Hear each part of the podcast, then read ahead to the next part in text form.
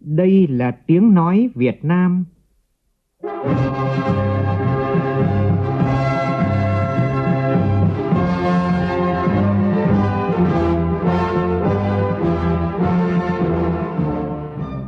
là tiếng nói Việt Nam, phát thanh từ Hà Nội, thủ đô nước Cộng hòa xã hội chủ nghĩa Việt Nam.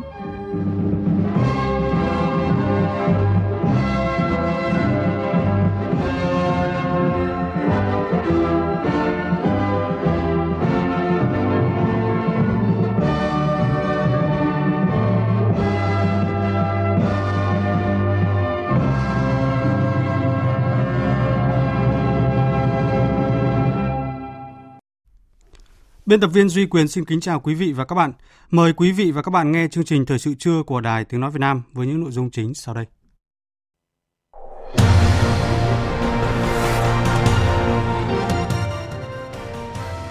Thủ tướng Chính phủ Nguyễn Xuân Phúc dự sơ kết công tác 6 tháng đầu năm của Bộ Công an. Bộ Giáo dục và Đào tạo tiếp tục kiểm tra theo dõi chặt chẽ ngày thi thứ hai của kỳ thi Trung học phổ thông quốc gia 2019. Sáng nay, hơn 330.000 thí sinh trên cả nước hoàn thành bài thi tổ hợp khoa học tự nhiên an toàn và nghiêm túc. Diễn đoàn Doanh nghiệp Việt Nam giữa kỳ 2019 với chủ đề Vai trò của cộng đồng doanh nghiệp trong phát triển bền vững được tổ chức sáng nay tại Hà Nội. Mưa lũ những ngày qua tại các tỉnh Tây Bắc khiến ít nhất 4 người tử vong và mất tích. Trong khi đó, quốc lộ 4H thuộc huyện Mường Tè, tỉnh Lai Châu sẽ khắc phục trong trưa nay để đảm bảo giao thông đi lại. Dự báo hôm nay một số khu vực tại tỉnh Điện Biên tiếp tục có mưa rào và rông.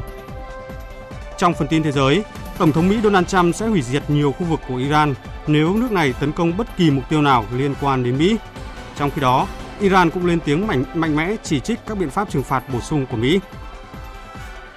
Trung Quốc dừng nhập khẩu các sản phẩm thịt từ Canada sau khi Hải quan Trung Quốc tìm thấy một số chứng nhận sức khỏe thú y giả cho các sản phẩm thịt nhập khẩu từ Canada.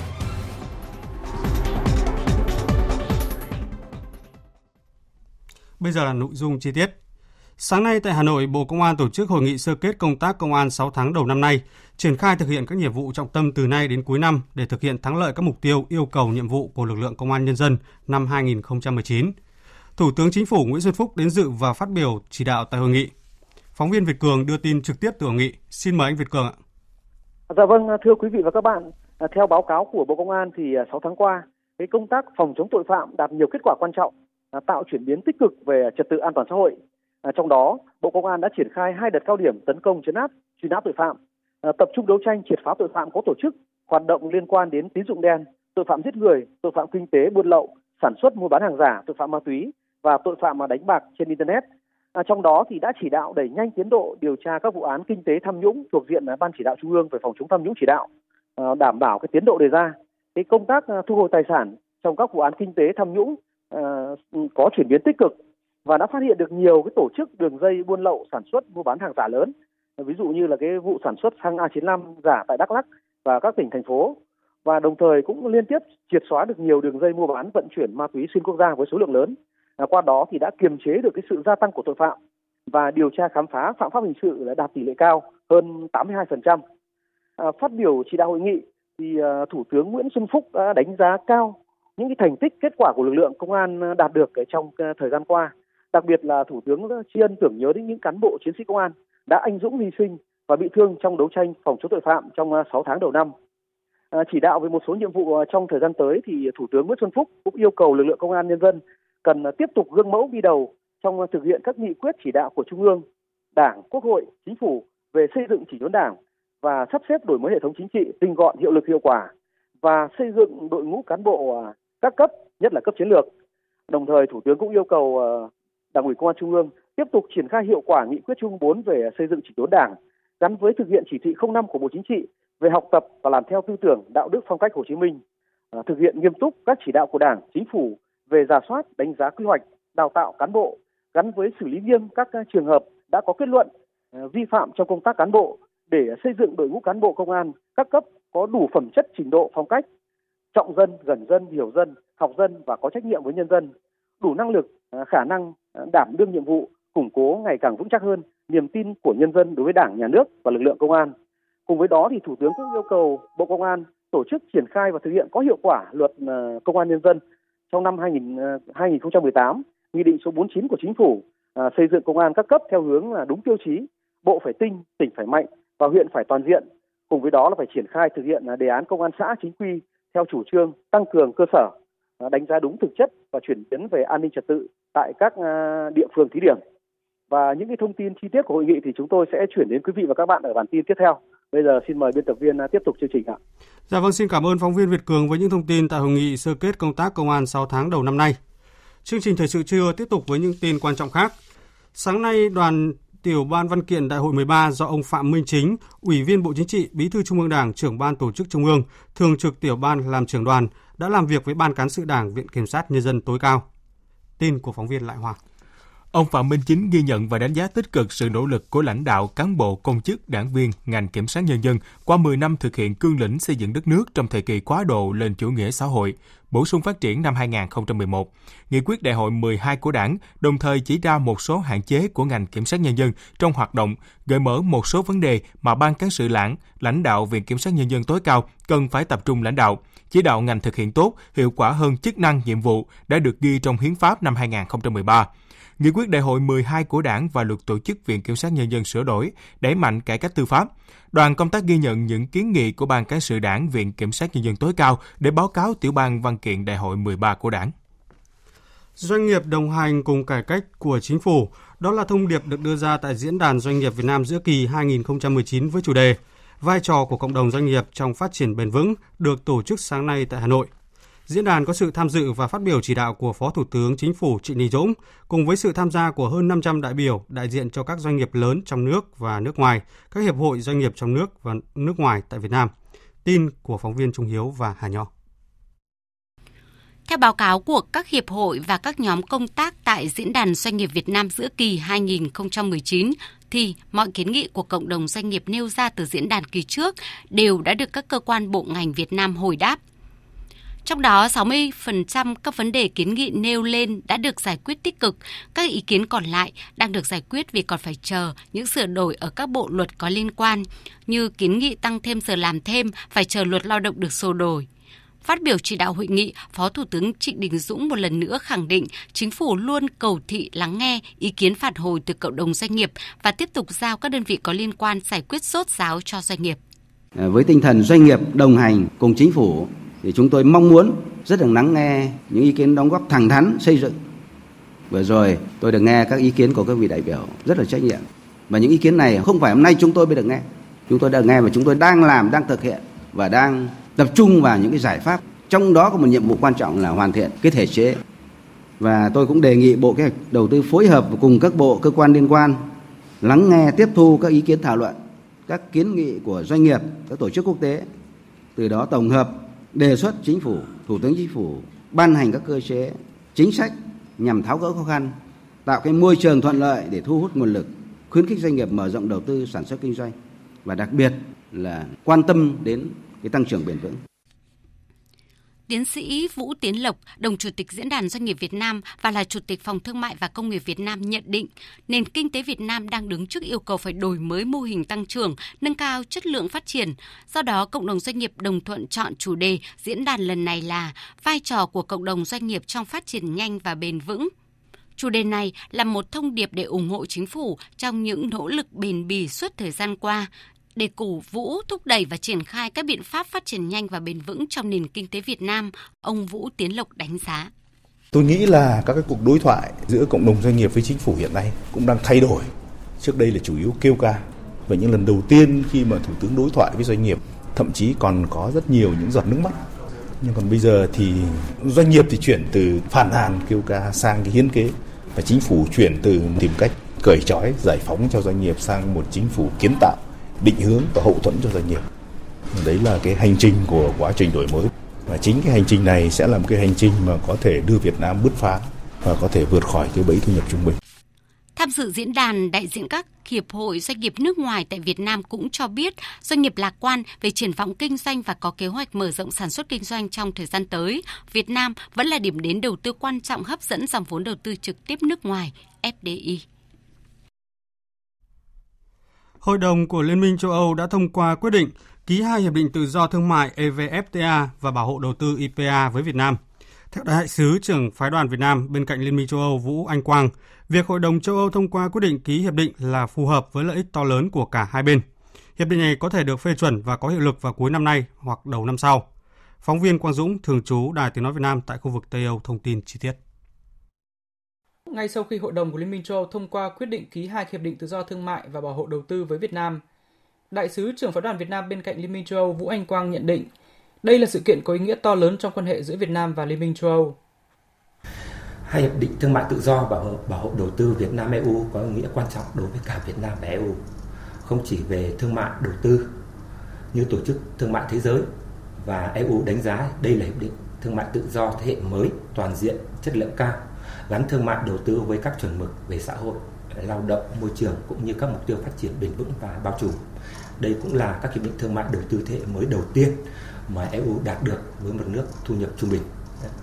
Hai hiệp định này thì sau khi được hai bên ký và phê chuẩn sẽ mang lại lợi ích to lớn cho cả Việt Nam và EU vì các sản phẩm kinh tế của hai bên không hề cạnh tranh nhau mà trái lại mang tính bổ sung hỗ trợ cho nhau. Đại sứ Vũ Anh Quang cũng cho biết, để đi đến ký kết hai hiệp định này, cả Việt Nam và Liên minh châu đều đã rất cố gắng vận động để gỡ bỏ các rào cản pháp lý kỹ thuật, đồng thời đẩy nhanh tốc độ thông qua tại các ủy ban của Liên minh châu Âu. Các cuộc vận động được tiến hành tại tất cả các cấp, kể cả cấp cao nhất, tại tất cả các diễn đàn song phương và đa phương. Đồng thời, trong hơn một năm qua, Bộ Ngoại giao và Bộ Công Thương cũng chỉ đạo các phái đoàn ngoại giao Việt Nam tại Liên minh châu Âu và tại các nước thành viên Liên minh châu Âu dành ưu tiên cao nhất cho việc vận động hai hiệp định này. Tuy nhiên, là một tổ chức có 28 nước thành viên nên quy trình ký kết và thông qua các hiệp định của Liên minh châu rất phức tạp, khi các tài liệu cần phải dịch ra ngôn ngữ của tất cả các nước thành viên và phải được giả soát kỹ tại nhiều nước và nhiều ủy ban của khối. Với việc hai hiệp định sắp được ký, các doanh nghiệp Việt Nam sẽ có cơ hội to lớn để mở rộng hoạt động tại một thị trường có hơn 500 triệu dân, với tổng GDP lên tới 18,8 ngàn tỷ đô la Mỹ, chiếm 22% GDP toàn thế giới. Sau khi ký kết vào ngày 30 tháng 6, Hiệp định Tự do Thương mại sẽ lập tức có hiệu lực sau khi được Quốc hội Việt Nam và Nghị viện châu phê chuẩn, trong khi Hiệp định Bảo hộ Đầu tư sẽ cần thời gian lâu hơn vì cần phải được Quốc hội 28 quốc gia thành viên Liên minh châu phê chuẩn. Đối với tiến trình này, Đại sứ Vũ Anh Quang nhận định. À, Đại sứ quán Việt Nam à, phái đoàn Việt Nam tại Bỉ và Liên minh châu Âu hy vọng Nghị viện châu Âu nhiệm kỳ mới sẽ sớm ổn định các vấn đề tổ chức nhân sự sau bầu cử để bắt đầu xem xét hay hiệp định vào tháng 9 hoặc tháng 10 2019 và bỏ phiếu phê chuẩn vào cuối năm 2019 hoặc đầu 2020. Đây là sẽ không phải là một công việc dễ dàng, rất nhiều khó khăn thách thức, nhưng tôi tin rằng trong khuôn khổ quan hệ đối tác hợp tác toàn diện Việt Nam EU, hiệp định thương mại tự do Việt Nam EU sẽ có hiệu lực trong năm 2020 và hiệp định bảo hộ đầu tư cũng sẽ sớm có hiệu lực vì lợi ích to lớn lâu dài của cả Việt Nam và EU. Trung tâm xúc tiến đầu tư thương mại và du lịch thành phố Hà Nội vừa tổ chức phối hợp với cơ quan thương vụ Đại sứ quán Việt Nam tại Pháp tổ chức chương trình quảng bá nông sản Việt Nam 2019 tại chợ đầu mối nông sản quốc tế Gongzit phía nam thủ đô Paris, Pháp. Đồng thời sẽ tổ chức hàng loạt các sự kiện quảng bá du lịch, ẩm thực tại Pháp trong những ngày tới. Phóng viên Huỳnh Điệp, cơ quan thường trú Đài Tiếng nói Việt Nam tại Pháp đưa tin. Đoàn 11 doanh nghiệp Việt Nam tham dự chương trình năm nay giới thiệu các sản phẩm nông sản có thế mạnh của Việt Nam như các trái cây tươi, xoài, thanh long, chanh leo, vải, dừa, bưởi, chôm chôm, trái cây sấy, thực phẩm chế biến, đồ uống, chè cà phê, hạt tiêu, hạt điều và nấm. Ông Joaquin Moreno, Tổng Giám đốc Công ty Trái cây và Nguyên liệu hữu cơ Bonabio, một khán giả thưởng thức buổi trình diễn này cho biết. Đầu bếp đã thực sự thành công trong việc tôn vinh các sản phẩm của Việt Nam. Để làm các món ăn này thực sự rất phức tạp, tất cả đều rất ngon, các vị ngọt, chua, cay, tất cả đều tuyệt vời. Đối với tôi, Việt Nam có các sản phẩm với chất lượng thực sự rất tốt và có tiềm năng rất lớn. Tất cả các sản phẩm tôi đã thưởng thức đều rất tuyệt vời. Tôi quan tâm nhất tới các loại trái cây tươi. Tôi thấy có nhiều quầy hàng trái cây rất đẹp, có nhiều tiềm năng. Tuy nhiên cần phải quan tâm tới các mặt hàng hữu cơ. Mặt hàng này rất có tiềm năng nhưng tiềm năng này chưa được nhìn nhận một cách đúng mức. Sau chương trình giới thiệu tại chợ đầu mối Gongis, Trung tâm xúc tiến đầu tư thương mại và du lịch thành phố Hà Nội và cơ quan thương vụ Việt Nam sẽ tổ chức hàng loạt các hoạt động quảng bá khác như tiếp cận hệ thống phân phối hàng hóa Leader Price hay hệ thống Ergazi, một trong số các hệ thống phân phối sản phẩm nguồn gốc châu Á lớn nhất tại châu Âu hiện nay. Hội hữu nghị Nga Việt vừa tổ chức phối hợp với Trung tâm xúc tiến thương mại tỉnh Slovenska tổ chức hội thảo xúc tiến thương mại Slovenska để tìm hiểu cơ hội kinh doanh, kết nối hợp tác giữa doanh nghiệp Nga và Việt Nam. Tham dự hội thảo có gần 20 doanh nghiệp nhỏ và vừa, trong đó có các doanh nghiệp đến từ Việt Nam. Phóng viên Văn Thường, thường trú tại Liên bang Nga, đưa tin. Phát biểu khai mạc hội thảo, ông Maxim Astapenkov, Giám đốc Trung tâm Xúc tiến Thương mại tỉnh Smolensk, đã giới thiệu về tiềm năng và thế mạnh kinh tế thương mại của tỉnh, mong muốn diễn đàn lần này mang đến cơ hội kinh doanh mới cho doanh nghiệp hai nước, qua đó góp phần thúc đẩy thương mại đầu tư giữa Liên bang Nga và Việt Nam. Hội thảo diễn ra trong bầu không khí cởi mở, doanh nghiệp hai nước đã trao đổi về các thế mạnh của mình, về các sản phẩm, dịch vụ và nhu cầu hợp tác của mỗi bên. Ngay tại hội thảo, một số doanh nghiệp đã tìm được đối tác triển vọng, hướng tới ký kết hợp tác trong tương lai. Anh Phạm Xuân Thanh, Chủ tịch Hội đồng Quản trị Công ty Cổ phần Chế biến Thực phẩm Thiên Hồng đến từ Việt Nam cho biết. Mục đi chuyến đi của anh này là để tìm một số cái sản phẩm nó phù hợp với thị trường của Việt Nam hiện nay. Như hôm nay em thấy là cái sản phẩm về nước trái cây là rất là ưng ý. Ngoài ra còn số một số sản phẩm về sữa và bánh kẹo sô cô la phục vụ cho cái, cái Tết Nguyên đán của Việt Nam. Trong chương trình làm việc, đoàn doanh nghiệp của Việt Nam đã tham quan một số cơ sở sản xuất, chế biến của tỉnh Smolensk, như công ty chế biến thực phẩm gia súc gia cầm Romanisin, công ty trách nhiệm hữu hạn sản xuất bia Varanitsa, công ty trách nhiệm hữu hạn sản xuất kẹo Smolensk. Thời sự VOV, nhanh, tin cậy, hấp dẫn. Sáng nay, đoàn công tác của Bộ Giáo dục Đào tạo do ông Mai Văn Trinh, Cục trưởng Cục Quản lý Chất lượng làm trưởng đoàn đã đi kiểm tra công tác tổ chức kỳ thi tốt nghiệp Trung học Phổ thông Quốc gia tại tỉnh Thanh Hóa. Tin của phóng viên Sĩ Đức.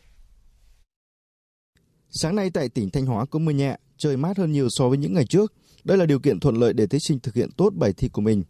Có mặt tại điểm thi trường Trung học phổ thông Đào Duy Từ lúc 6 giờ 30 phút sáng nay, đoàn công tác của Bộ Giáo dục đã tiến hành kiểm tra phòng lưu trữ bảo mật đề thi với hệ thống camera giám sát, tủ đựng đề thi được niêm phong. Sau khi kiểm tra các nội dung, đoàn kiểm tra đánh giá cao cách làm của cụm thi tỉnh Thanh Hóa, đặc biệt là việc tổ chức bốc thăm phân công giám thị coi thi. Ông Mai Văn Trinh, Cục trưởng Cục Quản lý Chất lượng, trưởng đoàn kiểm tra đánh giá. Cách thức mà chúng ta làm cái phiếu bốc thăm phân công cán bộ coi thi hay là cái cách mà cái phiếu để mà bốc thăm cái quy luật phát đề trách nhiệm ở đây nó vừa đạt được mấy cái một là thông tin đầy đủ thứ hai là nó tránh lộn xộn một cái thứ ba quan trọng hơn được ấy là mình lưu lại được những cái chữ ký của các cán bộ coi thi sau này xử lý những việc gì mà mình phải lưu lại phía trước cái quy trình đấy là nó rất là dễ. Thì tôi ghi nhận và đánh giá cao sự nỗ lực này của tỉnh Thanh Hóa. Trong ngày thi ngày hôm qua thì cơ bản hội đồng thi Thanh Hóa là cũng yên ả. Tuy nhiên là vẫn còn việc các thí sinh vẫn mang điện thoại di động vào phòng thi.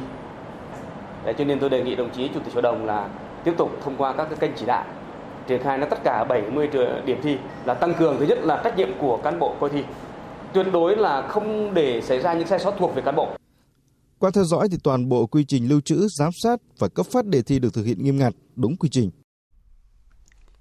Sáng nay hơn 330.000 thí sinh trên cả nước kết thúc bài thi tổ hợp khoa học tự nhiên và nhiều học sinh tại thành phố Hồ Chí Minh và khu vực Tây Bắc cảm thấy mệt mỏi vì đề hóa học quá khó, đề sinh học nhiều câu về thí nghiệm. Tổng hợp của nhóm phóng viên Đài Tiếng nói Việt Nam. Bài thi tổ hợp khoa học tự nhiên gồm 3 môn hóa học, vật lý, sinh học với thời gian làm bài mỗi môn là 50 phút. Đánh giá chung về bài thi tổ hợp năm nay, nhiều thí sinh cho rằng dễ hơn năm ngoái, nhưng việc đạt điểm trên trung bình không hề đơn giản. Vương Vĩnh Hòa, học sinh trường Trung học phổ thông Nguyễn Thị Diệu nói. À, theo em thì năm nay em thấy đề thi cũng tương đối dễ, khó bị điểm liệt hơn. Em thấy khó nhất là môn hóa, kiến thức trong đề là đủ để được cỡ 3 đến 4 điểm dễ. Em thì môn lý là em thấy dễ nhất. Em thì nó bám sát theo uh, những gì được học năm lớp 12 nhiều nhiều hơn mấy môn còn lại. Trong khi đó, rất nhiều thí sinh và giáo viên than trời vì đề hóa học quá khó, cả lý thuyết lẫn bài tập. Đề 40 câu nhưng với học sinh nắm kiến thức cơ bản chỉ có thể hoàn thành tốt khoảng 10 câu vì rất nhiều kiến thức đơn cao. Ông Quỳnh Thanh Phú, hiệu trưởng trường Trung học phổ thông Nguyễn Du ở quận 10 thành phố Hồ Chí Minh tỏ ra vô cùng bất ngờ với cấp độ khó của đề hóa năm nay. Cái cấp độ khó không thua gì năm rồi mà năm nay khó đều. Nói chung nếu mà học sinh chỉ lấy môn hóa để xét tốt nghiệp thôi đó thì các em làm khó đạt điểm 5. Còn những em mà học sinh chuyên môn hóa đó đạt điểm 7 thì phải nói là rất giỏi. Tại khu vực Tây Bắc, thí sinh tự do Hoàng Thị Huệ tại điểm thi trường Trung học phổ thông Phan Đình Giót, thành phố Điện Biên Phủ cho biết, do không có nhiều thời gian ôn luyện như các thí sinh khối trung học phổ thông nên chỉ làm được khoảng 50% đề thi, thậm chí 10 câu hỏi cuối cùng của đề còn chưa được đọc đến.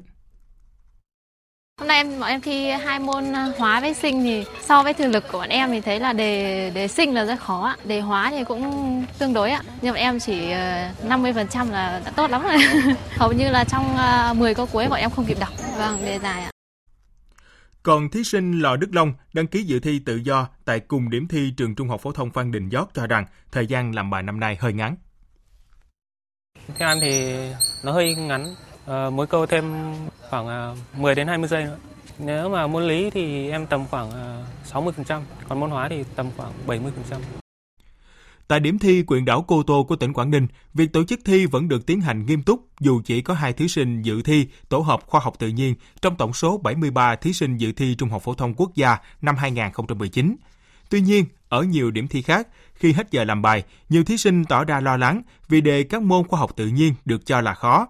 Em Nguyễn Trung Hiếu, điểm thi Trung học phổ thông Hòn Gai, thành phố Hạ Long cho biết.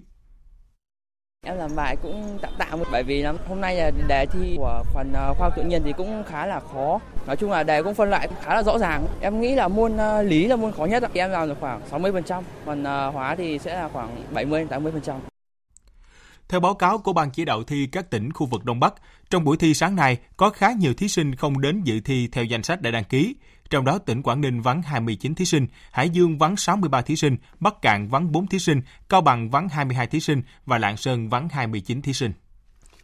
Quý vị và các bạn đang nghe chương trình Thời sự trưa của Đài Tiếng Nói Việt Nam. Xin chuyển sang thông tin khắc phục mưa lũ tại Tây Bắc. Do ảnh hưởng của rãnh áp thấp bị nén có trục đi qua Bắc Bộ kết hợp với gió hội tụ nên từ ngày 24 đến ngày hôm nay, trên địa bàn tỉnh Điện Biên có mưa rào và rông rải rác. Mưa lớn xét đánh đã khiến một người tử vong và gây thiệt hại về tài sản của người dân trên địa bàn. Tin cho biết. Theo báo cáo nhanh từ Ban Chỉ huy Phòng chống thiên tai và tìm kiếm cứu nạn tỉnh Điện Biên, Đến hết ngày hôm qua, một người tử vong do xét đánh là anh Giàng A Súa, sinh năm 1992, trú tại bản Pú Đao, xã Si Ba Phìn, huyện Nằm Bồ. Mưa lũ cũng đã khiến 20 hecta lúa đang thu hoạch bị cuốn trôi tại các xã Xá Nhà, Mường Đun, Mường Bán của huyện Tủ Chùa. Cá nuôi trong hơn 3 hecta ao bị lũ nước cuốn trôi. Ước tính thiệt hại về tài sản do mưa lũ gây ra là khoảng 300 triệu đồng. Ban chỉ huy phòng chống thiên tai tìm kiếm cứu nạn các huyện trong tỉnh đã tổ chức khắc phục bước đầu thiệt hại, phối hợp với Ủy ban nhân dân các xã xuống cơ sở xác minh, đánh giá thiệt hại, chỉ đạo các ban ngành đoàn thể địa phương xuống giúp đỡ người dân khắc phục hậu quả do mưa lũ, hỗ trợ và thăm hỏi gia đình của các nạn nhân. Theo Đài khí tượng thủy văn tỉnh Điện Biên, trong ngày hôm nay, khu vực huyện Mường Nhé, Nậm Bồ tiếp tục có mưa rào và dông. Cảnh báo lũ quét, sạt lở đất và ngập úng cục bộ có nguy cơ cao xảy ra ở khu vực huyện Mường Nhé, Nam Bồ và vùng lân cận. Còn tại tỉnh Lai Châu, công tác khắc phục hậu quả do mưa lũ đang triển khai tích cực. Tin chi tiết cho biết. Cuối giờ chiều qua, Chủ tịch Ủy ban nhân dân tỉnh Lai Châu Trần Tiến Dũng đã có mặt tại điểm bị đứt đường km 301 400 quốc lộ 4H thuộc huyện Mường Tè và chỉ đạo Sở Giao thông Vận tải tỉnh Lai Châu khẩn trương khắc phục cho mái hạ Ta Luy Dương nối đường thông tuyến và trưa nay phải hoàn thành để người dân đi lại thuận lợi. Yêu cầu bố trí nhân lực máy móc túc trực trên các tuyến đường do đơn vị quản lý bảo đảm thông tuyến khi có sạt lở đất đá. Đồng thời, Chủ tịch Ủy ban nhân dân tỉnh Lai Châu yêu cầu lãnh đạo chính quyền huyện Mường Tè khắc phục điểm cầu bị gãy tại xã Ba Vệ Sủ, không để người dân bị cô lập, có giải pháp cụ thể để đảm bảo giao thông trong mùa mưa lũ.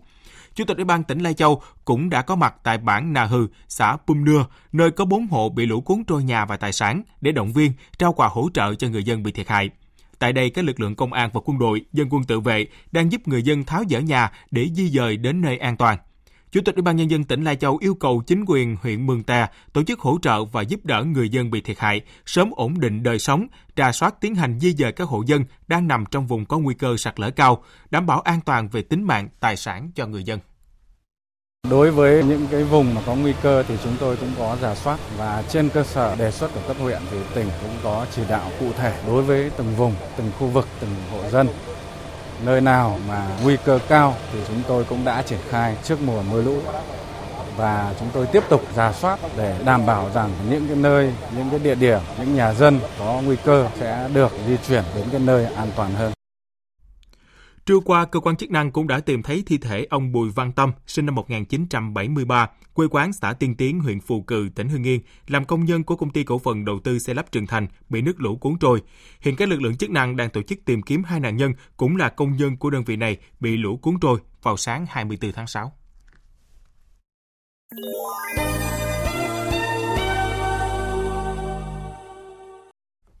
Chương trình Thời sự trưa tiếp tục với một số tin tức thế giới đáng chú ý. Với mục tiêu giải quyết hòa bình cuộc xung đột giữa Israel và Palestine, chính quyền Mỹ đã kỳ công xây dựng kế hoạch hòa bình Trung Đông, hay còn được biết đến là với tên gọi thỏa thuận thế kỷ trong hơn 2 năm qua. Tuy nhiên, thông qua hội nghị kinh tế tại Bahrain trong hai ngày hôm qua và hôm nay, Mỹ mới chính thức công bố phần nội dung kinh tế, một trong hai nội dung quan trọng của bản thỏa thuận thế kỷ. Dư luận đã có những phản ứng đầu tiên về kế hoạch của Mỹ. Biên tập viên Đình Nam tổng hợp thông tin. Phát biểu tại hội nghị kinh tế tại Bahrain, cố vấn cấp cao ông Jared Kushner cho biết ông muốn biến khu vực một nạn nhân của các cuộc xung đột trong quá khứ thành một mô hình thương mại và tiến bộ cho toàn thế giới và kế hoạch đầu tư số tiền lên tới 50 tỷ đô la Mỹ cho người Palestine tại các vùng lãnh thổ và ở nước ngoài sẽ là một tiền đề cần thiết để chấm dứt cuộc xung đột giữa Israel và Palestine vốn đã kéo dài hàng thập kỷ qua. Hội nghị hôm nay sẽ không bao gồm các vấn đề chính trị. Những vấn đề đó sẽ được công bố vào một thời điểm thích hợp.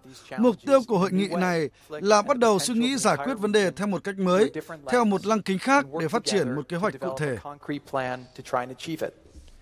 Theo ông Kushner, kế hoạch hỗ trợ phát triển kinh tế cho Palestine sẽ hướng tới bốn mục tiêu chính, bao gồm tăng gấp đôi giá trị tổng sản phẩm quốc nội cho Palestine, tạo ra hơn một triệu việc làm, giảm tỷ lệ thất nghiệp và giảm đói nghèo cho người Palestine. Thông qua hội nghị kinh tế tại Bahrain, Mỹ hy vọng những quốc gia Ả Rập sẽ thể hiện sự quan tâm đối với kế hoạch này, đồng thời mong muốn sẽ nhận được tài trợ từ các quốc gia và các nhà đầu tư. Theo kế hoạch, các nhà tài trợ và các nhà đầu tư sẽ đóng góp khoảng 50 tỷ đô la Mỹ trong vòng 10 năm, trong đó 28 tỷ đô la sẽ được rót về các vùng lãnh thổ của Palestine tại bờ Tây và giải Gaza. Hiện các nước Ả Rập tham dự hội nghị kinh tế tại Bahrain chưa nêu ra quan điểm của mình, trong khi Thủ tướng Israel Netanyahu tuyên bố sẽ mở lòng cho những đề xuất từ phía Mỹ. Tuy nhiên, Tổng thư ký Liên Hợp Quốc Antonio Guterres hôm qua khẳng định sẽ là bi kịch nếu giải pháp chính trị không thể thỏa mãn nhu cầu và nguyện vọng của cả người Palestine và Israel. Tôi xin nhắc lại, điều quan trọng của việc thúc đẩy nỗ lực theo đuổi hòa bình là hiện thực hóa giải pháp hai nhà nước Palestine và Israel sống bên cạnh nhau một cách hòa bình. Thủ lĩnh phong trào Hamas Ismail Haniyeh, lực lượng vũ trang kiểm soát giải Gaza cũng lên án mục đích đằng sau thỏa thuận thế kỷ của Mỹ. Thỏa thuận thế kỷ của Mỹ hướng tới các mục đích sau. Thứ nhất, nó kết thúc sự nghiệp của người Palestine. Thứ hai, nó là tín hiệu đèn xanh để người Israel mở rộng sự chiếm đóng và kiểm soát bờ Tây. Thứ ba, nó chỉ mở ra cánh cửa bình thường hóa quan hệ giữa các nước Ả Rập và lực lượng chiếm đóng. Ông Haniyeh khẳng định người Palestine sẽ chống lại thỏa thuận thế kỷ của Mỹ đến cùng. Giấc mơ về một quốc gia Palestine độc lập là trên hết và các vùng lãnh thổ của Palestine sẽ không bị chia tách cho các quốc gia Ả Rập khác. Tổng thống Mỹ Donald Trump cho biết sẽ hủy diệt nhiều khu vực của Iran nếu nước này tấn công bất kỳ mục tiêu nào liên quan đến Mỹ. Trong khi đó, Iran cũng lên tiếng mạnh mẽ chỉ trích các biện pháp trừng phạt bổ sung của Mỹ. Phóng viên Phạm Huân, thường trú tại Mỹ, đưa tin. Phản ứng trước các lệnh trừng phạt của Mỹ, Tổng thống Iran Hassan Rouhani ngày 25 tháng 6 cho rằng các biện pháp này sẽ không có hiệu quả do lãnh tụ tối cao Khamenei không có tài sản ở nước ngoài. Tổng thống Rouhani đồng thời cũng khẳng định Iran có kiên nhẫn chiến lược, không có nghĩa là nước này sợ hãi. Nhằm đáp trả phát ngôn của Tổng thống Iran, trên Twitter cá nhân cùng ngày, Tổng thống Mỹ Donald Trump đã đe dọa hủy diệt một số khu vực ở Iran nếu nước này tấn công bất kỳ mục tiêu nào liên quan tới Mỹ. Trong khi đó, Cố vấn an ninh quốc gia Mỹ John Bolton tiếp tục chỉ trích chính quyền cấp tiến ở Iran đã hậu thuẫn các hành động gây hấn bạo lực ở nước ngoài. Tuy nhiên, phát biểu trước hội nghị ba bên với Ngoại trưởng Nga và Israel ở Jerusalem, ông Bolton cũng cho biết Tổng thống Trump vẫn để ngỏ cánh cửa đàm phán thực chất với Iran. Trong khi đó, Iran cho rằng đàm phán với Mỹ là vô nghĩa khi nước này đã rút khỏi thỏa thuận hạt nhân Iran. Bộ Ngoại giao Iran cũng tuyên bố việc áp đặt các lệnh trừng phạt đối với lãnh tụ tinh thần Khamenei và Ngoại trưởng Zarif đã đóng cửa vĩnh viễn con đường ngoại giao giữa hai nước. Iran cũng đã giao hẹn với các nước châu Âu tham gia ký thỏa thuận hạt nhân Iran tới ngày 8 tháng 7 phải tìm được cách ngăn chặn các lệnh trừng phạt của Mỹ đối với nền kinh tế nước này. Nếu không, Iran sẽ làm giàu urani ở mức cao hơn so với mức bị cấm. Quyền Bộ trưởng Quốc phòng Mỹ Mark Esper cho biết, ông hy vọng sẽ giành được sự ủng hộ của các đồng minh NATO trong tuần này đối với nỗ lực của Mỹ nhằm răn đe xung đột với Iran cũng như một cánh cửa ngoại giao cho căng thẳng hiện nay. Hôm nay tại công viên Patriot, tỉnh Moscow, Liên bang Nga đã khai mạc Diễn đàn Kỹ thuật Quân sự Quốc tế thường niên lần thứ 5 AMI 2019 với sự tham dự của đại diện hơn 120 quốc gia.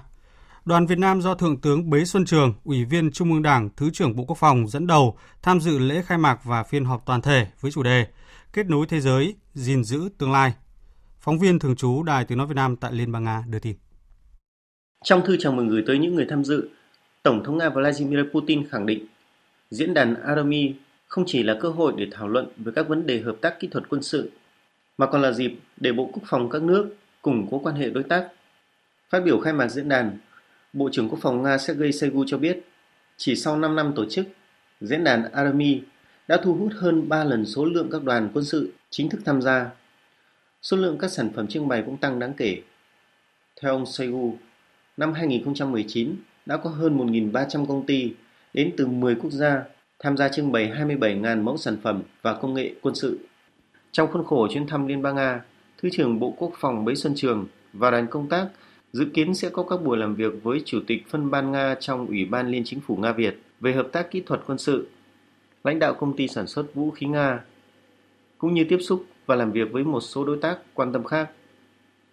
Diễn đàn Army 2019 sẽ cao dài đến hết ngày 30 tháng 6 và dự kiến sẽ đón hơn 1 triệu khách du lịch đến tham quan.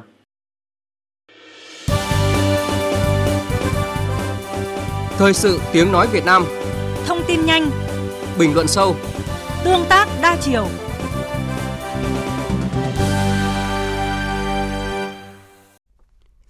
Thưa quý vị và các bạn, trong các chương trình thời sự trước, Đài Tiếng Nói Việt Nam phát bài 1 và bài 2 trong loạt bài Phát triển nghề cá bền vững có trách nhiệm của nhóm phóng viên thường trú tại miền Trung.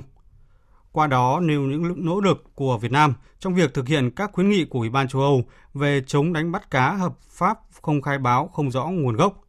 Trong bối cảnh hội nhập, cùng với việc triển khai nhiều giải pháp gỡ thẻ vàng của EC, ngành thủy sản Việt Nam cũng tập trung thực hiện mục tiêu chuyển từ nghề cá tự phát sang nghề cá có trách nhiệm, phát triển bền vững, cạnh tranh công bằng. Trong chương trình thời sự hôm nay, chúng tôi phát bài cuối của loạt bài này đề cập phát triển nghề cá bền vững.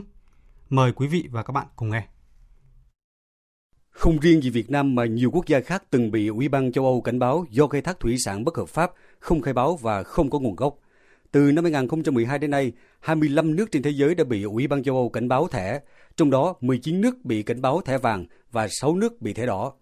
Năm 2013, Hàn Quốc bị EC phạt thẻ vàng và không lâu sau đó đến lượt Mỹ với những lô hàng hải sản của nước này đều được đưa vào diện cần theo dõi. Để gỡ thẻ vàng, Hàn Quốc đã thông qua bộ luật mới nhằm gia tăng kiểm soát các loại tàu cá. Theo đó, tăng quyền hạn của lực lượng chức năng khi phát hiện tàu cá đánh bắt trái phép và chế tài xử lý, sử dụng hệ thống điện tử để kiểm soát, theo dõi tàu cá. Với động thái tích cực này, tháng 4 năm 2015, EU đã dỡ bỏ thẻ vàng cho Hàn Quốc. Còn đối với Thái Lan, để gỡ thẻ vàng cũng phải mất 4 năm và đầu tư khoảng 125 triệu đô la Mỹ để cải tổ bộ máy, tổ chức thêm 10 đầu mối để kiểm soát nghề cá với khoảng gần 2.000 cán bộ triển khai thực hiện các khuyến nghị của EC. Bà Nguyễn Thị Thu Sắc, Phó Chủ tịch Hiệp hội Thủy sản Việt Nam chia sẻ kinh nghiệm trong khắc phục thẻ vàng của một số nước. Theo bà Sắc, ở nhiều nước doanh nghiệp muốn có nguyên liệu bắt buộc phải qua chợ đấu giá, trong khi đó ở Việt Nam, hải sản của người dân do các nậu vựa thu gom, sau đó mới đi vào các doanh nghiệp. Bà Nguyễn Thị Thu Sắc cho rằng, Việt Nam nên xây dựng một kế hoạch lộ trình cụ thể để tháo gỡ thẻ vàng. Để giải quyết cái thẻ vàng thì nên chăng cụ thể hóa có số cơ quan nào làm ai làm làm cái gì và những cái số đó sẽ trở thành một con số truyền thông chúng ta sẽ làm tốt nhất có thể để lấy lại được cái thẻ xanh đó là cái khao khát của những cái người làm nghề biển các khuyến nghị của Ủy ban châu Âu về chống đánh bắt cá trái phép, không khai báo, không rõ nguồn gốc diễn ra trong bối cảnh Việt Nam đang triển khai luật thủy sản năm 2017 có hiệu lực từ đầu năm nay. Đây là một bước tiến về nhận thức về ban hành văn bản pháp luật là một công cụ quản lý lâu dài vì một nghề cá có trách nhiệm. Theo luật thủy sản mới, tới đây sẽ cấp hạn ngạch đối với từng địa phương, từng loài và nghề khai thác hải sản. Cơ quan chức năng sẽ quản lý và kiểm soát mức độ khai thác và truy xuất nguồn gốc khai thác.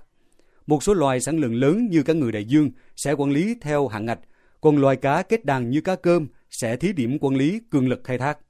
Ông Vũ Văn Tám, nguyên Thứ trưởng Bộ Nông nghiệp và Phát triển Nông thôn cho rằng, cần quản lý khai thác theo hàng ngạch gắn với bảo vệ nguồn lợi từ biển. Cảnh báo thẻ vàng của EC thì chúng ta mới xem xét lại toàn bộ cái quy định của chúng ta đối với lĩnh vực khai thác. Trong đó đưa vào nhiều định chế để phục vụ cho công tác quản lý nhà nước, đặc biệt là quy định về điều tra nguồn lợi thủy sản 5 năm một lần Tới đây là chúng ta sẽ quản lý việc đóng mới tàu cá cũng như là quản lý cường lực khai thác bằng cách là cấp hạn ngạch khai thác từng bước tiến đến là quản lý theo hạn ngạch sản lượng gắn với bảo vệ nguồn lợi thủy sản. Theo ông Lê Văn Hồng, giám đốc công ty cổ phần Bá Hải, doanh nghiệp xuất khẩu cá ngừ lớn ở tỉnh Phú Yên, nếu chúng ta sớm có những động thái quyết liệt thì ngành thủy sản đã không bị áp lực bởi các quy định của EC. Bây giờ mất bò mới lo làm chuồng.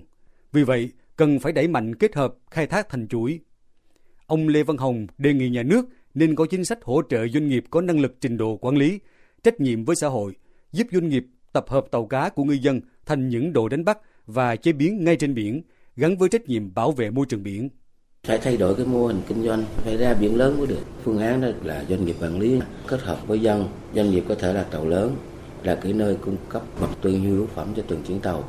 Tàu của ngư dân sẽ đi theo và tới vùng biển nào đó thì bung ra, đánh bắt tới đâu đó đem về trên tàu là chế biến luôn. Thì chuyến biển có thể là ba bốn tháng mới về. Vậy là hiệu quả nó rất là cao. Thủ tướng Chính phủ vừa ban hành Nghị định số 42 quy định xử phạt vi phạm hành chính trong lĩnh vực thủy sản. Theo đó, nâng mức phạt tiền lên đến 1 tỷ đồng đối với các hành vi vi phạm, tăng gấp 10 lần so với trước.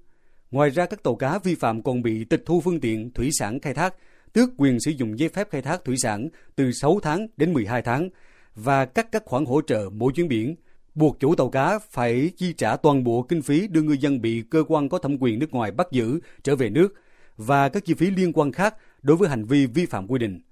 Ông Trần Châu, Phó Chủ tịch Ủy ban nhân dân tỉnh Bình Định đề nghị xử lý thật nặng đối với tàu đánh bắt cá trái phép vùng biển nước ngoài. Nhà nước đã hỗ trợ cho các ngư dân rất nhiều thì ngư dân và các chủ tàu phải có trách nhiệm đối với nhà nước. Tỉnh Bình Định còn dùng những cái biện pháp mạnh hơn để làm sao cho họ thấy cái việc mà họ xâm phạm như vậy là nó sai trái. Các cái chủ tàu và các cái thuyền viên vì cái lợi nhuận tức thời của mình đi làm những cái việc sai trái. Bộ trưởng Bộ Nông nghiệp và Phát triển Nông thôn Nguyễn Xuân Cường khẳng định, chuyển một ngành kinh tế khai thác một cách tự nhiên sang một ngành kinh tế biển có trách nhiệm phát triển bền vững theo chuỗi, trước hết cần có nhận thức đúng. Bộ trưởng Nguyễn Xuân Cường đề nghị các địa phương triển khai nghiêm túc các quy định về tăng cường quản lý phương tiện. Theo đó, Chủ tịch Ủy ban nhân dân tỉnh và các cấp cơ sở phải chịu trách nhiệm nếu để xảy ra sai phạm, nhanh chóng đưa luật thủy sản đi vào cuộc sống. Trong đó, đặc biệt ưu tiên triển khai các biện pháp khắc phục thẻ vàng của EC. Chúng ta không thể mong là một sớm một chiều mà lại chuyển được một nghề cá từ nghề cá truyền thống tự phát nhân dân sang một cái nghề cá mà có trách nhiệm hiện đại.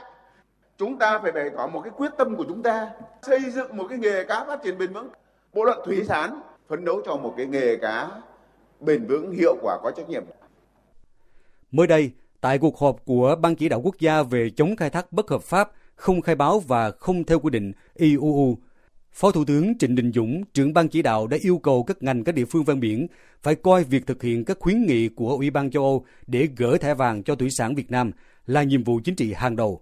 Đây cũng là bước tạo đột phá hướng đến mục tiêu phát triển nghề cá Việt Nam bền vững, có trách nhiệm với cộng đồng quốc tế.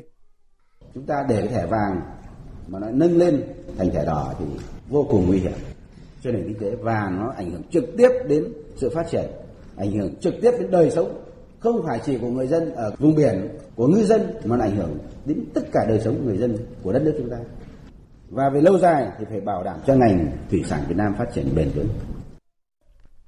Vâng, thưa quý vị và các bạn, thực tế cho thấy hướng khai thác chế biến tiêu thụ hải sản gắn với bảo vệ nguồn lợi thủy sản mang tính bền vững trở thành xu hướng của toàn cầu, được các nước trên thế giới quan tâm. Đây không phải là câu chuyện của một quốc gia nào, mà trong điều kiện hội nhập quốc tế, các nước đều phải đi theo hướng này – Việc chuyển một nghề từ khai thác tự nhiên, tự phát sang hướng bền vững theo chuỗi có trách nhiệm và hội nhập cần có một cuộc đại phẫu đối với nghề cá của nước ta. Quá trình đại phẫu không tránh khỏi những cú đau, sự xáo trộn lớn trong cuộc sống của ngư dân, hoạt động của các doanh nghiệp và của địa phương ven biển. Vì vậy, phát triển một nghề cá trách nhiệm bền vững cần phải chấp nhận đau một lần để vươn ra biển lớn. Chương trình Thời sự trưa tiếp tục với những thông tin chúng tôi vừa cập nhật. Sáng nay báo cáo với tổ công tác của Thủ tướng Chính phủ do ông Lê Vĩnh Tân, Bộ trưởng Bộ Nội vụ làm trưởng đoàn kiểm tra công vụ, làm việc tại Ủy ban nhân dân thành phố Đà Nẵng. Ông Huỳnh Đức Thơ, Chủ tịch Ủy ban nhân dân thành phố cho biết, trong giai đoạn hiện nay, chính quyền phải đương đầu với vô vàn rối rắm và phức tạp liên quan đến việc giải quyết thủ tục cho người dân và doanh nghiệp do quá trình thanh tra, kiểm tra và điều tra. Tin của phóng viên Đài Tiếng nói Việt Nam thường trú tại miền Trung. Ông Huỳnh Đức Thơ, Chủ tịch Ủy ban dân thành phố Đà Nẵng cho biết, sai phạm trước đây chủ yếu liên quan đến việc quản lý nhà đất dự án. Hiện nay, cùng với kết quả thanh tra, kiểm tra khắc phục hậu quả của những năm trước, hàng loạt vụ việc đang tiếp tục điều tra, khởi tố, xét xử. Điều này khiến tinh thần làm việc, sự cẩn trọng của cán bộ công chức viên chức diễn biến theo chiều hướng trì trệ. Theo ông Huỳnh Đức Thơ, trước đây thành phố làm gì cũng giải quyết nhanh, vượt rào, bỏ qua nhiều quy định dẫn đến những sai phạm. Bây giờ cán bộ làm việc gì cũng sợ sai.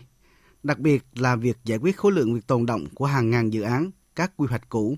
Đây cũng chính là lý do khiến chỉ số năng lực cạnh tranh cấp tỉnh của thành phố Đà Nẵng tụt hạng trong vài năm trở lại đây. Bộ trưởng Bộ Nội vụ Lê Vĩnh Tân, tổ trưởng tổ công tác của chính phủ về kiểm tra công vụ làm việc tại thành phố Đà Nẵng đề nghị thành ủy, ủy ban nhân dân thành phố tiếp tục chỉ đạo các cơ quan, đơn vị tổ chức triển khai thực hiện các nghị quyết trung ương về mặt tổ chức, chính sách nhân sự để tiến tới thực hiện cải cách chính sách tiền lương vào năm 2021, cũng như việc sắp xếp các đơn vị hành chính, đẩy mạnh công tác thanh tra kiểm tra để tiến tới thực hiện 100% các đơn vị kiểm tra công tác cán bộ, đề xuất điều chỉnh đề án vị trí việc làm cho phù hợp để tiến tới thực hiện tinh giản biên chế. Ông Lê Vĩnh Tân, Bộ trưởng Bộ Nội vụ nói. Điều chỉnh cái vị trí việc làm đối với cơ quan hành chính sau khi chúng ta đã sắp xếp lại, đã có thay đổi về mặt cơ cấu tổ chức, chức năng nhiệm vụ các anh chỉ giảm một trăm mấy chục phòng thì bây giờ vị trí việc làm thì phải thay đổi rồi.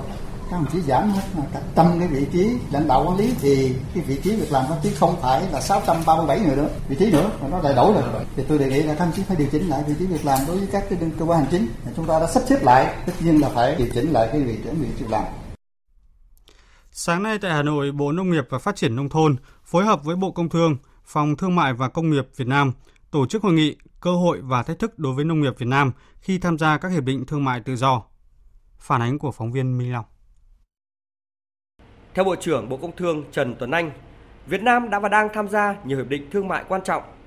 Với 16 hiệp định thương mại tự do cả song phương và đa phương đã được ký kết. Trong đó, nhiều hiệp định thương mại tự do FTA thế hệ mới với những đòi hỏi, yêu cầu chuẩn mực rất cao, tác động trực tiếp sâu rộng đến nhiều lĩnh vực, nhiều khía cạnh của quốc gia, quản trị của quốc gia, chính sách phát triển kinh tế xã hội. Dẫn chứng về sự thành công trong hội nhập của Việt Nam, trong đó có lĩnh vực nông nghiệp và phát triển nông thôn. Đối với các thị trường tham gia hiệp định thương mại tự do, Bộ trưởng Trần Tuấn Anh cho rằng không có những giới hạn cho cái năng lực sản xuất nếu như chúng ta có được những cơ hội của thị trường và chúng ta có được những điều kiện để tổ chức tái cơ cấu để đưa công nghệ cũng như là tổ chức lại cái sản xuất nông nghiệp theo hướng sản xuất quy mô lớn và hữu cơ cũng như gắn với việc hình thành các cái chuỗi giá trị. Các hiệp định thương mại tự do cũng chính là cái cơ hội để chúng ta tiếp tục nâng cao hơn nữa năng lực cạnh tranh của sản phẩm, đặc biệt là của ngành nông nghiệp Việt Nam.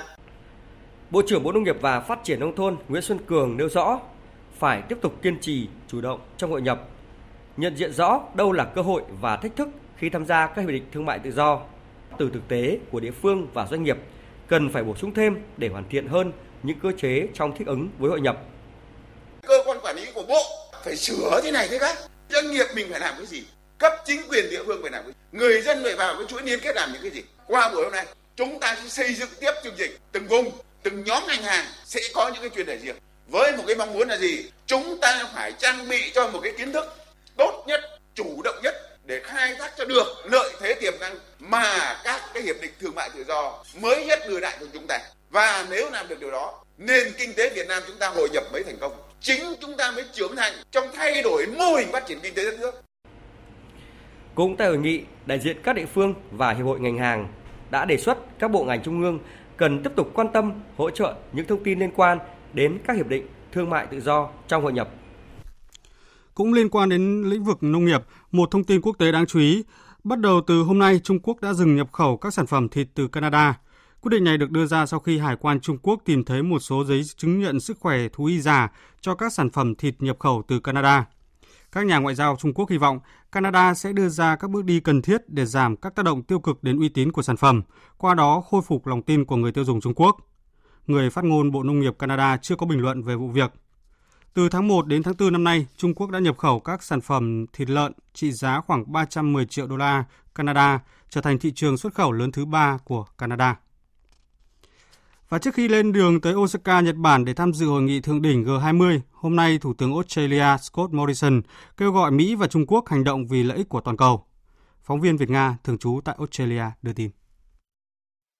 Trong bài phát biểu vào sáng nay, một ngày trước khi lên đường tới Nhật Bản tham dự hội nghị thượng đỉnh G20, Thủ tướng Australia Scott Morrison cho biết, cuộc cạnh tranh giữa Mỹ và Trung Quốc không chỉ làm mối quan hệ giữa hai quốc gia này căng thẳng, mà còn ảnh hưởng tới nền kinh tế toàn cầu. Thủ tướng Scott Morrison nhấn mạnh, Trung Quốc đạt được thành tựu như ngày nay một phần là nhờ vào sự gắn kết với thế giới, trong đó có Mỹ. Trong khi đó, Mỹ cũng hiểu được rằng là nước lớn cũng đồng nghĩa với việc có trách nhiệm trong các vấn đề toàn cầu và việc duy trì hòa bình, ổn định của các nước trên thế giới cũng chính là cơ sở cho sự thịnh vượng của các nước lớn. Chính vì điều này mà Thủ tướng Scott Morrison cho rằng cả Mỹ và Trung Quốc cần giải quyết căng thẳng thương mại nhằm thể hiện trách nhiệm của những nước lớn. Đó là việc tuân thủ theo các quy định của Tổ chức Thương mại Thế giới, cũng như quan tâm tới quyền lợi của các bên khác, trong đó có Australia. Thủ tướng Scott Morrison cho rằng để làm được điều này thì cách duy nhất là hai nước cần phải giải quyết thông qua đàm phán để củng cố hệ thống thương mại toàn cầu mở và toàn diện. Dự kiến bên lề hội nghị thượng đỉnh G20 sắp tới tại Nhật Bản, Tổng thống Mỹ Donald Trump và Chủ tịch Trung Quốc Tập Cận Bình sẽ có cuộc gặp mặt. Kết quả của cuộc gặp này sẽ tác động lớn đến tương lai phát triển của nền kinh tế toàn cầu. Trước đó, cả hai nhà lãnh đạo Mỹ và Trung Quốc đều gửi đi tín hiệu về việc sẵn sàng thảo luận các khác biệt để tránh leo thang căng thẳng. Thủ tướng Australia Scott Morrison hy vọng, sau cuộc gặp của hai nhà lãnh đạo, mâu thuẫn giữa Mỹ và Trung Quốc sẽ dần được tháo gỡ. Quý vị và các bạn đang nghe chương trình Thời sự trưa của Đài Tiếng Nói Việt Nam.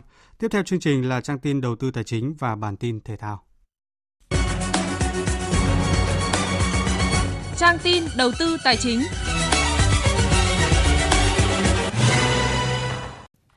Thưa quý vị và các bạn, Ngân hàng Nhà nước đã hút dòng hơn 124.000 tỷ đồng kể từ đầu năm đến nay. Trên thị trường liên ngân hàng, lãi suất ổn định, các kỳ hạn qua đêm một tuần và hai tuần biến động biên độ cộng trừ 1%, lần lượt đạt mức là 3,2% một năm. 3,3% một năm và 3,2% một năm, với thanh khoản vẫn đang ở mức dồi dào, lãi suất liên ngân hàng được dự báo là sẽ tiếp tục duy trì ở mức như hiện tại trong hai tuần tới. Giá vàng liên tục lập đỉnh do căng thẳng giữa Mỹ và Iran không ngừng gia tăng. Tập đoàn vàng bạc đá quý Doji niêm yết 38 triệu 900 nghìn đồng một lượng mua vào và 39 triệu 200 nghìn đồng một lượng bán ra. Công ty Bảo Tín Minh Châu niêm yết vàng dòng Thăng Long 4 số 9 mua vào ở mức 38 triệu 600 nghìn đồng một lượng, bán ra là 39 triệu 400 nghìn đồng một lượng. Giá vàng thế giới giao ngay ở mức là 1.430 đô la Mỹ một ounce. Ngân hàng Nhà nước công bố tỷ giá trung tâm của đồng Việt Nam với đô la Mỹ hôm nay ở mức 23.055 đồng, tăng 5 đồng. Đa số các ngân hàng thương mại giữ tỷ giá ngoại tệ này gần như không đổi so với phiên trước, phổ biến ở mức 23.240 đồng mua vào và 23.360 đồng bán ra. Đất nền đang được ví là kênh đầu tư không đối thủ trên thị trường bất động sản vì tỷ suất sinh lời vượt trội so với các phân khúc còn lại. Tuy nhiên cũng đã có không ít nhà đầu tư sập bẫy khi vội vàng đầu tư mà không tìm hiểu rõ thông tin. Những chiêu lừa bán đất nền hiện nay tuy không mới nhưng ngày càng tinh vi. Vì vậy các nhà đầu tư cần hết sức lưu ý trước các bài học từ các cơn sốt đất tại một số nơi, nhất là Phú Quốc vừa qua. Xin chuyển sang các thông tin về thị trường chứng khoán. Thưa quý vị và các bạn, bước vào phiên giao dịch sáng nay, tâm lý thận trọng tiếp tục được duy trì khiến diễn biến thị trường diễn ra khá ảm đạm, thanh khoản sụt giảm. Còn VN Index chỉ biến động trong biên độ hẹp quanh ngưỡng 960 điểm. Trên sàn Hà Nội diễn biến tương tự sau gần một tiếng giao dịch, thanh khoản khớp lệnh trên sàn này chỉ mới có 6 triệu đơn vị được khớp, giá trị 66 tỷ đồng. Kết thúc phiên giao dịch VN Index đạt 962,4 điểm, HNX Index đạt 189,5 điểm. Đầu tư tài chính biến cơ hội thành hiện thực. Đầu tư tài chính biến cơ hội thành hiện thực. Thưa quý vị và các bạn, theo yêu cầu của Tổng cục Đường bộ Việt Nam, trong thời gian từ nay đến cuối năm, 100% các nhà đầu tư dự án BOT lắp đặt và đưa vào vận hành hệ thống thu phí tự động không dừng trên toàn quốc. Tổng cục Đường bộ Việt Nam sẽ kiểm tra và kiên quyết dừng thu phí đối với các trạm không sử dụng dịch vụ này. Phóng viên Hà Nho phỏng vấn ông Nguyễn Văn Dưỡng, Chủ tịch Hội đồng thành viên công ty VETC, một trong hai nhà đầu tư dịch vụ này về tiến độ chung. Mời quý vị và các bạn cùng nghe. Thưa ông, tiến độ lắp đặt và sử dụng dịch vụ thu phí tự động không dừng chậm tác động như thế nào tới hiệu quả hoạt động chung của doanh nghiệp? Về nhà đầu tư chúng tôi thì chúng tôi rất muốn đầu tư cái này xong càng sớm càng tốt. Bởi vì thực tế mà nói là cái tiến độ đầu tư của cái dự án này nó sẽ ảnh hưởng nhiều đến cái hoạt động của doanh nghiệp chúng tôi. Hiện nay thì theo như một ờ, những cái quy định của cơ quan nhà nước thì chúng tôi cũng được lấy ờ, cái trích một phần doanh thu trong cái chi phí tổ chức quản lý thu của các ờ, dự án BOT để làm cái chi phí vận hành cũng như hoàn vốn đầu tư cho cái dự án này. Khi mà đầu tư nhanh lượng xe đi qua các cái làn thu phí tự động của tăng lên, doanh thu của chúng tôi cũng sẽ tăng lên. Tuy nhiên thì thực tế là cái việc đầu tư bị chậm nó có rất nhiều lý do và đó nó cũng ảnh hưởng đến hoạt động của doanh nghiệp chúng tôi tức là dòng tiền phục vụ cái công tác vận hành cũng như hoàn vốn đầu tư của chúng tôi bây giờ đang rất là kém, rất là thấp so với lại cái phương án tài chính trong hợp đồng BOT mà chúng tôi đã ký với Bộ Giao thông Vận tải. Ông có thể phân tích rõ hơn ảnh hưởng ạ liên quan đến cái hoạt động doanh thu như vậy theo kế hoạch đặt ra. Trong dự án của chúng tôi thì đến bây giờ nó cũng cơ bản là cũng lắp xong tất cả các trạm thu phí là đầy đủ các làn. Tuy nhiên còn một số những cái trạm thu phí đến nay là còn chưa lắp đặt đặt được thì hiện nay chúng tôi cũng tiếp tục làm việc với các nhà đầu tư BOT thống nhất ờ, và hoàn thiện nốt. Khi mà chúng tôi ký hợp đồng dịch vụ với các nhà đầu tư BOT, tất nhiên ở cái giai đoạn này thì chỉ đạo của nhà nước nó có khác. Tuy nhiên trước đây thì chúng tôi ký hợp đồng với nhà đầu tư BOT trên cơ sở rằng là doanh thu của các xe đi qua các trạm thu phí đạt được bao nhiêu thì tỷ lệ phần trăm chúng tôi được trích tỷ lệ phần trăm trong cái chi phí quản lý thu của các BOT tính trên doanh thu của phần thu phí tự động không dừng chúng tôi được hưởng. Và khi mà chúng tôi đầu tư càng nhiều làn xe đi qua càng lớn và dòng tiền chúng tôi được hưởng trích từ chi phí quản lý thu của các dự bán BOT về chúng tôi nó sẽ khả quan hơn từ những cái phân tích của ông thì có thể nhận thấy rằng là không có cái lý do gì để mà công ty VTC trì hoãn cái việc lắp đặt các cái trạm thu phí tự động không dừng. Ông có phân tích như thế nào rõ hơn về cái góc độ này? Ở nhà đầu tư VTC chúng tôi thì chúng tôi rất mong muốn rằng là đầu tư xong toàn bộ hệ thống thu phí tự động không dừng trong tất cả các trạm trong dự án của chúng tôi càng sớm càng tốt. Cái điều đó nó ảnh hưởng rất lớn đến hoạt động doanh nghiệp. Ví dụ rằng là khi mà đầu tư xong sớm thì chi phí đầu tư chúng tôi sẽ giảm đi cùng với đó là cái hoạt động vận hành của chúng tôi sẽ giảm đi theo tức là khi mà sử dụng thu phí tự động không dừng thì số lượng nhân sự trực tiếp vận hành hệ thống này sẽ giảm đi rất nhiều so với lại thu phí một dừng. Như vậy rằng là cái chi phí hoạt động trực tiếp tại trạm của chúng tôi đã giảm đi. Vâng, xin trân trọng cảm ơn ông.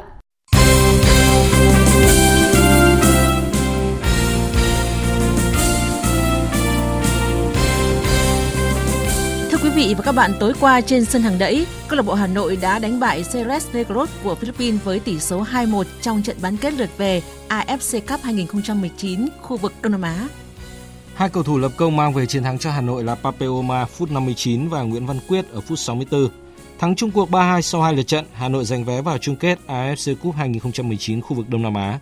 Phát biểu sau trận đấu, huấn luyện viên Chu Đình Nghiêm của Hà Nội đánh giá trận đấu ngày hôm nay. Nghĩa là một trận đấu hay và cái trận là gặp một đối thủ rất là kỳ dơ có kinh nghiệm về đấu trường AFC Cup và đội đã có một kết quả rất tốt là có mặt ở cái trận chung kết ờ, khu vực, thì ờ, tôi cũng rất mừng, và toàn đội cũng rất mừng, bởi vì là các bạn biết rằng rất nhiều năm à, câu lạc bộ Hà Nội FC cũng luôn luôn muốn tiến ra cái sân chơi châu lục, nhưng mà đều không có cái kết quả tốt. Thì năm nay thì có kết quả tốt, thì đấy là một cái động viên tinh thần cho câu lạc bộ và cho tất cả cầu thủ còn huấn luyện viên Risto Vidakovic của Sred Negros tuy có đôi chút tiếc nuối nhưng thừa nhận đội chủ nhà thắng xứng đáng. Xin được gửi lời chúc mừng tới Hà Nội. Họ là đội bóng rất tốt. Hà Nội có nhiều cầu thủ mạnh, họ có nhiều cơ hội để ghi bàn, họ ép sân ngay từ đầu. Trình độ cầu thủ của Hà Nội trên hẳn chúng tôi. Tôi nghĩ rằng các cầu thủ của mình đã học được nhiều điều sau trận đấu này.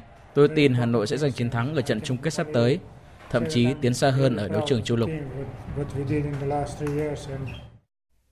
Đối thủ của Hà Nội trong trận chung kết khu vực Đông Nam Á là đội thắng trong cặp đấu còn lại giữa Makassar của Indonesia và BKMX Bình Dương diễn ra chiều nay.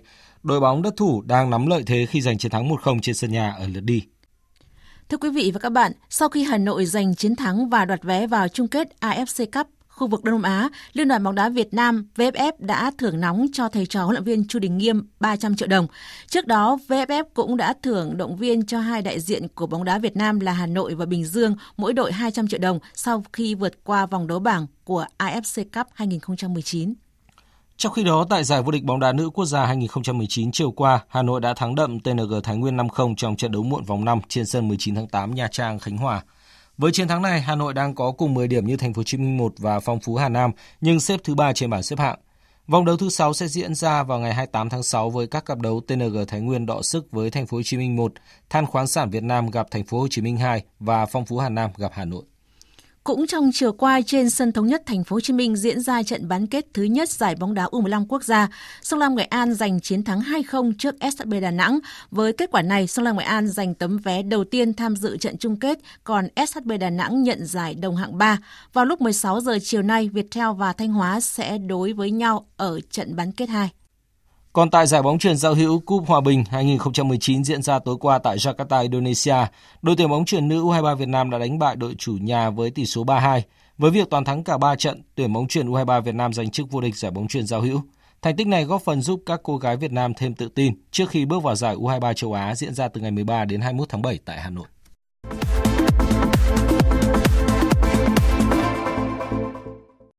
Thưa quý vị và các bạn, đêm qua và dạng sáng nay tại Pháp diễn ra hai trận đấu cuối thuộc vòng đấu loại trực tiếp giải bóng đá nữ thế giới 2019. Italia đánh bại Trung Quốc 2-0, còn trong trận đấu diễn ra tại sân Royal Park, Hà Lan vượt qua Nhật Bản 2-1. Với những kết quả này, Italia và Hà Lan là hai đội tiếp theo giành hai tấm vé vào tứ kết. Trước đó đã có 6 đội giành vé vào vòng này là Đức, Na Uy, Anh, Pháp, Mỹ và Thụy Điển. Câu lạc bộ đang chơi ở giải hạng nhất bóng đá Anh là West Brom vừa bổ nhiệm ông Slaven Bilic làm huấn luyện viên trưởng với bản hợp đồng có thời hạn 2 năm. Trong quá khứ, ông Bilic từng dẫn dắt tuyển Croatia vào tứ kết Euro 2008, sau đó làm huấn luyện viên câu lạc bộ West Ham thi đấu tại Premier League từ 2015 đến 2017.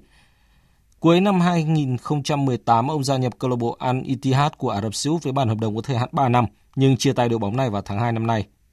Sau khi chia tay huấn luyện viên Darren Moore hồi tháng 3, West Brom đã quyết định mời Slaven Bilic về làm thuyền trưởng Phát biểu trong buổi ra mắt chính thức đội bóng mới, chiến lược gia sinh năm 1968 bày tỏ. Thật là tuyệt vời. Tôi muốn nói lời cảm ơn câu lạc bộ West Brom đã cho tôi cơ hội và đặc ân này. Tuy nhiên, trách nhiệm của tôi sẽ là rất lớn. Tôi luôn khát khao trở lại nước Anh và giờ tôi có cơ hội làm huấn luyện viên ở một đội bóng lớn như West Brom. Khi tôi nghe về kế hoạch và tham vọng của câu lạc bộ, tôi đã rất ấn tượng.